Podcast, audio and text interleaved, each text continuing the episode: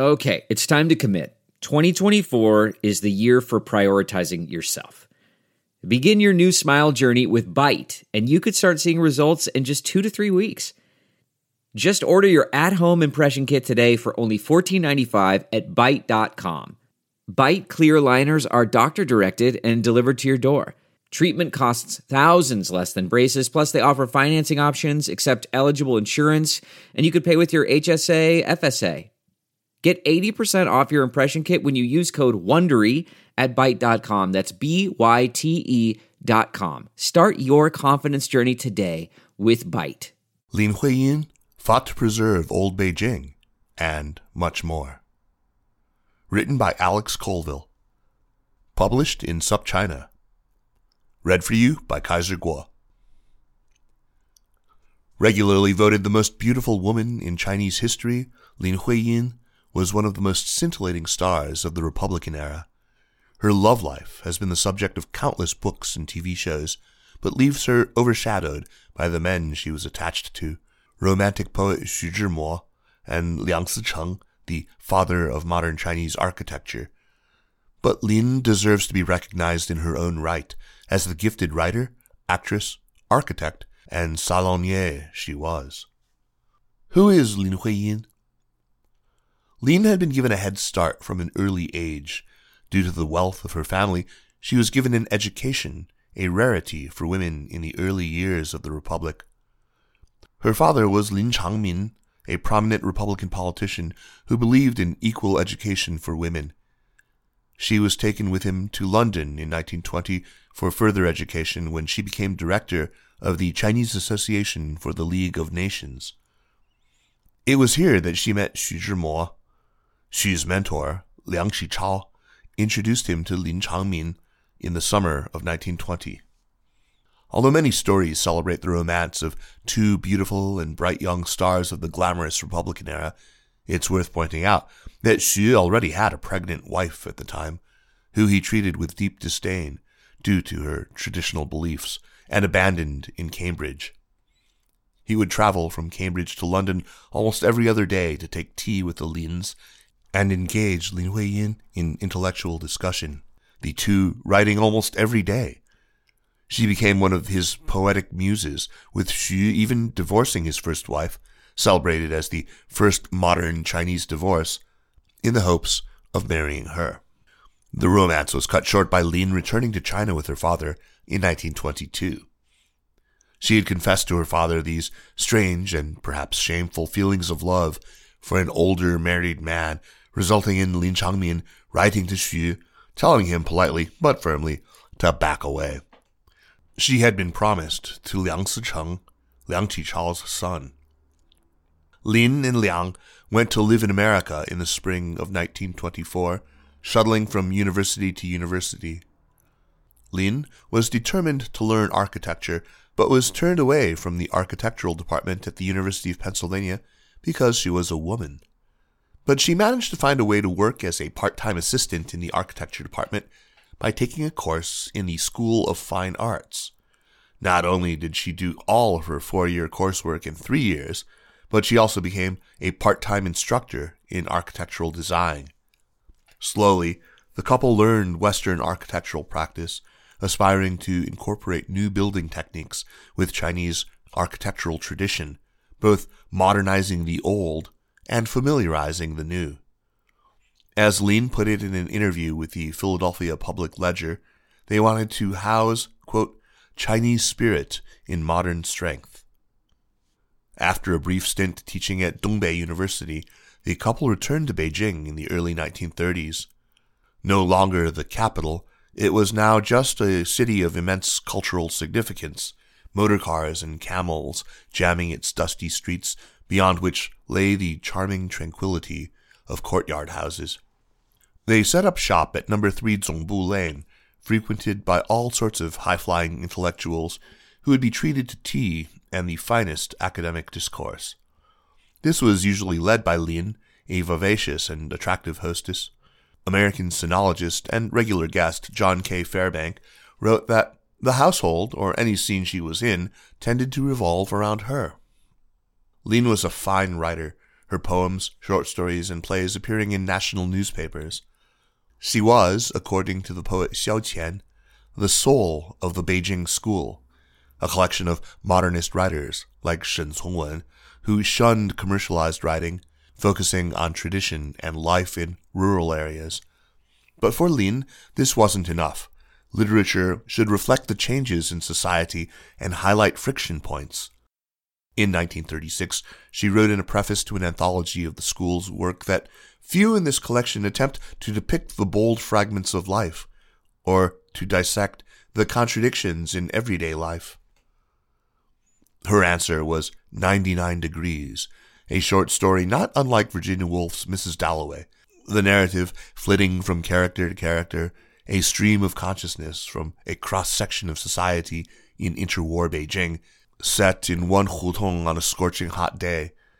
As pointed out by Song Weijie in her essay, The Aesthetic versus the Political, Lin Huiyin and Modern Beijing, quote, the omniscient narrator raises the curtain on the disorderly everyday life of modern Beijing so as to feel the city's pulse and diagnose its symptoms.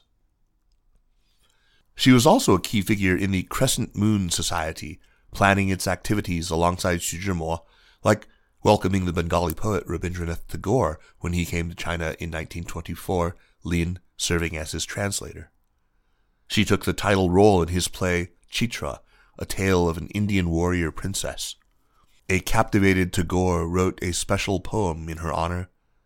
The blue of the sky fell in love with the green of the earth. The breeze between them sighs, alas. Lin and Liang were dedicated to preserving the old when so much around them was changing. Aside from city life, they voyaged into the wilderness to uncover and document relics of previous centuries, following Western practice that architecture was best studied from field trips. They were often led by the vaguest of sources, like a cave painting or scrap of text, Lin likening it to a blind man riding a blind horse. But they were especially successful in Shanxi, a poor backwater where many ancient buildings had escaped the scourges of time. She and her husband would travel by foot, mule, and rickshaw in their searches, charting the evolution of Chinese architecture as a reward for their long journeys. Writing in a letter on a trip there in 1934, Lin marveled how, in the past ten days, everything I've seen is a picture, and every day an ancient tale to be sung and recited. In order to visit ancient sites, we have walked a lot and are moved by the rise and decline of the past and present. Reading inscriptions on the tablets buried in wild grass, or coming across a Buddha's hands or smile amid a brick pile, all of these stimulate uncommon feelings. They discovered that the remote Foguang Temple was the oldest wooden Tang structure in the country, with a building style that had only previously been known from books. They also surveyed Beijing itself, charting thousands of ancient sites. According to Wilma Fairbank, wife of John Fairbank, the couple viewed Beijing as a, quote, giant exhibition hall, unquote, Lin recording in her writings that it was an organic museum. Every building had its measurements and position dictated by a central planning authority under the emperor, all radiating out from the main trunk of the central axis, a north to south line with the Forbidden City at its center. Even the smallest structure was part of the whole. The pair would scale all sorts of buildings during restoration work, intent on documenting ancient styles and building techniques. But although Lin would help her husband write their famous History of Chinese Architecture and worked alongside him in architectural teaching, there aren't many buildings designed under their own name. The ones she did design were unglamorous, like a railway station in Jilin or a female dormitory at Peking University. But perhaps she is due more credit. According to Wilma Fairbank, the couple worked on designs as a team. Quote, Lin Huiyin, full of creative ideas, would start to draft a plan or elevation. Liang Sicheng would step in and reduce the frenzied product to a clear, finished presentation. Unquote. According to Harold Kalman, their son, Liang Congjie, believed the majority of the buildings assigned to Liang were actually Lin's creations. 1937 caught them by surprise. They heard about the outbreak of hostilities with the Japanese eight days after it happened, having gone deep into the Shanxi countryside in search of an ancient monastery. For several years, the two moved their family from city to city, often taking time to document the ancient buildings of the places they passed through, all while Lin was racked with consumption. In 1948, the communists came to visit the two with a map of the capital, asking them to pinpoint any sites of cultural value and heritage which would be avoided if it came to street battles with the Kuomintang. This immediately won the two over to the communist cause. And it did seem good to begin with. The two were given prestigious jobs at Tsinghua University, Lin joyfully reviving her soirees there. By the early 1950s, she was a member of the Committee of Beijing Urban Planning, the team for the national emblem design, and Committee for the Design of the Monument to the People's Heroes, a representative in Beijing's First People's Congress, and a member of the National Literary Assembly. Together with her husband, they designed the monument to people's heroes that stands at the center of Tiananmen Square.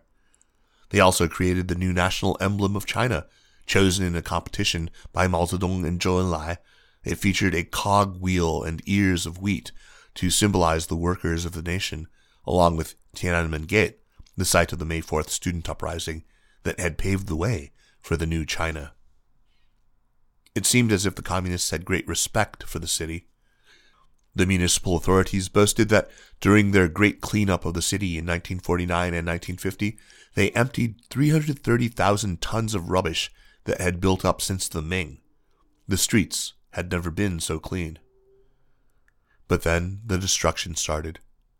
We'll see a forest of chimneys from here, Mao had supposedly said to the city mayor, Peng Zhen, as they stood on the rostrum on Tiananmen Gate.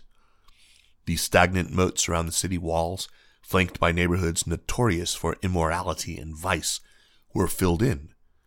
Poky little shanty towns began clogging up the courtyards. But perhaps the worst for Lin was the planned demolition of the city walls. To the government, they were a reminder of feudalism and an obstruction to expansion. To Lin, they were an irreplaceable jewel and an integral part of the Beijing skyline. She and her husband suggested building a new city to the west and leaving old Beijing as it was. Lin also mooted planting a park along the old battlements, aware that cities and industrial areas needed green spaces for community and individual well-being, roots to the past so essential that she predicted people would eventually create fake antiques once they realized the worth of the originals they'd destroyed. But she was ignored.